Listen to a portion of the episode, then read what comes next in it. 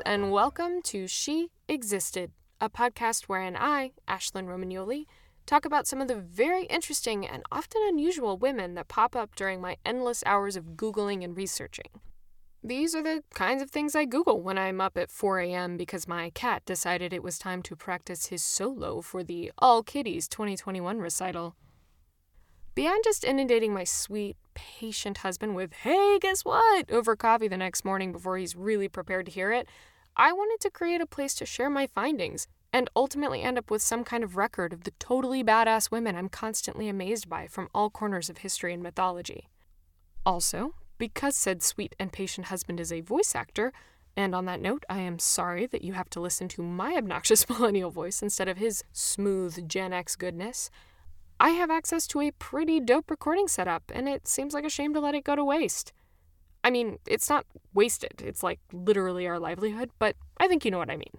Anyway, quick summary here's what this podcast is going to be. One episode, however often I do them, haven't decided yet, is going to focus on a badass woman, or women if there are several in connection to the story I want to tell.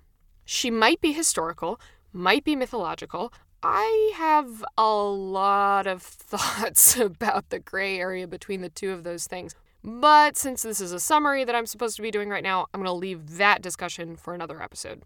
Here's what this podcast is not going to be long. I mean, though, like, obviously, I can talk for a very long time. And maybe I will sometimes. I mean, let's be real. I probably will a lot of the time. But I'm only going to script short tidbits or short ish tidbits. We'll see. But my intention for this podcast is to be a record and a jumping off point for other people who might be interested in learning more about these rad ladies. I want to let you know that she existed. And therefore, you can get out there and learn more if that's what you want. Though, I warn you, some of these ladies are obscure, either through lack of evidence or lack of investigation, because the patriarchy exists even in archaeology. So it might take quite some digging to discover much more, although that's not always going to be the case. So get out there and Google. But you know what? If you don't want to do more research, that is also okay. It's enough for me to know that even just one more person knows that she existed. Okay, I'm going to stop doing the thing where I reference the title of the podcast in text and pretend like that counts as a clever pun. So, expect maybe 10 minute episodes. Just a little hit of pro women goodness for you before you head off to work or, I don't know, move from the kitchen into your spare bedroom that is now your office because that's how we all live now. anyway, just a little segment to pique your interest, just like Italians drink coffee. A quick shot of sugary spro at the bar, and then you're off to face the world. Speaking of Italians, since I am recording this for you in beautiful, beautiful Roma, Italia, I'll start with a woman, a goddess, in fact, whom I hadn't heard of before seeing the ruins of her temple yesterday. A deity called Magna Mater, which means, of course, Great Mother, and Claudia Quinta, the woman essential to her adoption by the Romans. So I guess this episode is a bit of a two parter badass deity, badass woman. Let me start with the ruins of Magna Mater's temple.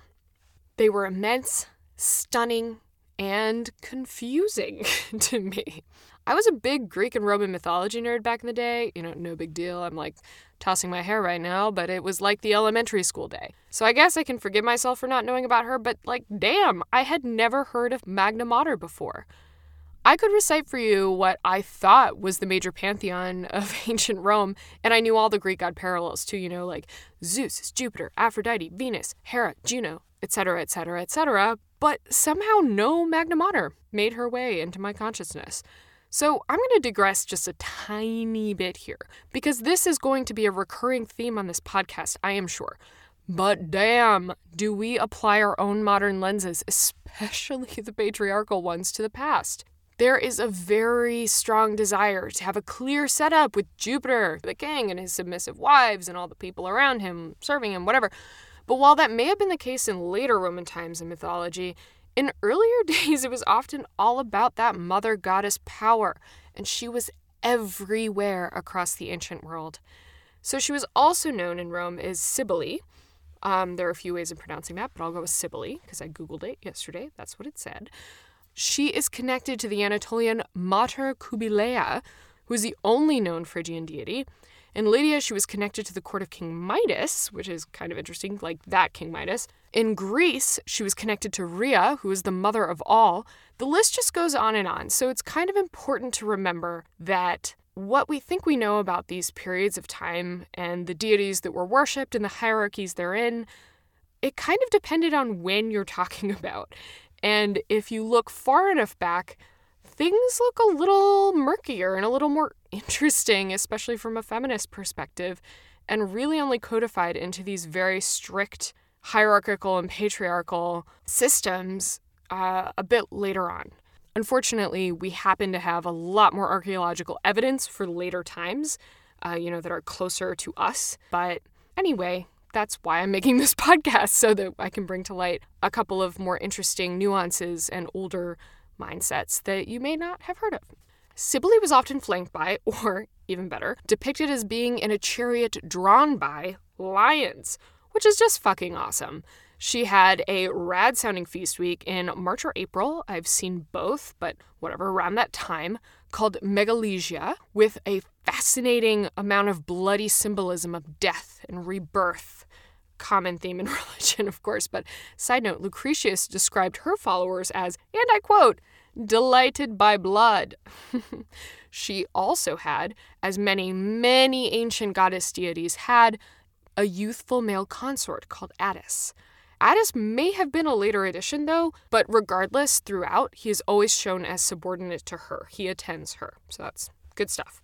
So basically, the Greek oracle of Delphi, about whom I will someday have to do an episode, I'm sure, recommended that Rome adopt her as their goddess in about 200 BC to deal with a fuck ton of crappy omens, including meteor showers and famines, all during the Punic Wars. Uh, according to the plaque I took a snapshot of yesterday right next to her ruined temple, quote, in 204 BC, faced with the threat of Hannibal's advance, the Senate vowed the construction of a temple next to that of Victoria, dedicated to Magna Mater, a deity from Asia Minor represented by a mysterious black stone. According to tradition, the goddess protected Aeneas when he fled from Troy, and would therefore protect the Romans who considered this hero for their noble ancestor. So I was super curious about this mysterious black stone situation. Apparently, Magna Mater was quite literally physically transported from Phrygia, which is in modern day Turkey, as a gift from Attalus I from the city of Pessinus in the form of a stone that fell from the sky, so basically a meteor, one assumes. Pessinus is supposedly the site of King Midas, yes, that one again, um, his seat of rule, possibly as a consort to Cybele, but that's all sort of up in the air historically and mythologically speaking, as the earliest ruins currently known from that area are from 400 BC, and Midas was supposedly king around 700 BC or so. Which I know when we're getting that far back, it's like 400, 700, who cares? But like, you know, it, it kind of matters, because if you think about where we are now versus where we were in like 1750, pretty big difference. Anyway, According to a very cool article I found called The Worship and Folklore of Meteorites by Oliver C. Farrington, the stone was, quote, described as conical in shape and ending in a point, brown in color and looking like a piece of lava. It fell at some unknown early time near Pessinus on the borderline between Phrygia and Galatia. The worship of Cybele being carried on there, the stone was set up and adored as her image, with the greatest ceremony, the stone was brought to Rome. In gratitude for deliverance, a temple was erected to Cybele. In it, a silver statue of the goddess was placed, and the stone was made to serve as her head. For more than 500 years thereafter, the stone was an object of public worship. In the course of time, however, the worship was discontinued and the stone disappeared from view. Probably, alas, never to be found again.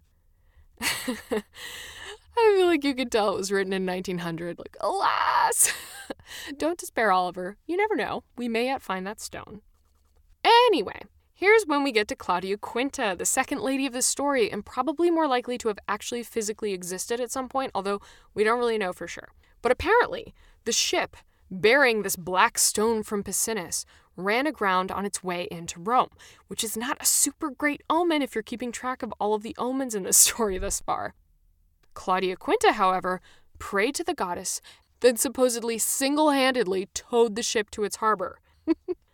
This feat ended up being particularly useful to Claudia, who had been recently accused of inchastity. Obviously, this display of divine inspired strength vindicated her, and she became a paragon of virtue for Romans of her own time and thereafter. Side note, I sort of wish we still lived in a time when totally unrelated feats of wonder could absolve you from any accusations. Husband, I braved the cat's litter box single handedly. Therefore, I am absolved of finishing the ice cream. Maybe?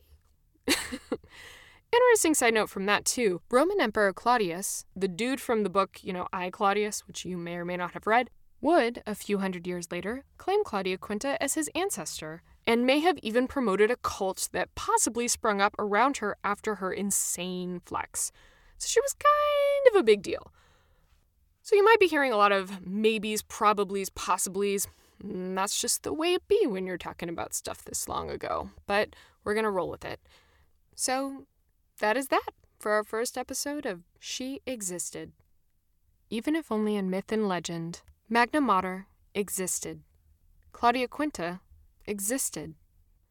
Thanks for listening, and here are your recommended Google starting phrases, since hopefully you found this as deeply fascinating as I did and want to learn more about it. Cybele, C Y B E L E, Megalesia, M E G A L E S I A, Claudia Quinta, C L A U D I A Q U I N T A, and Meteorites in History and Religion, which definitely brings up a whole lot of interesting stuff. So, happy hunting, and if you do end up in a Google rabbit hole, let me know where you ended up. Peace.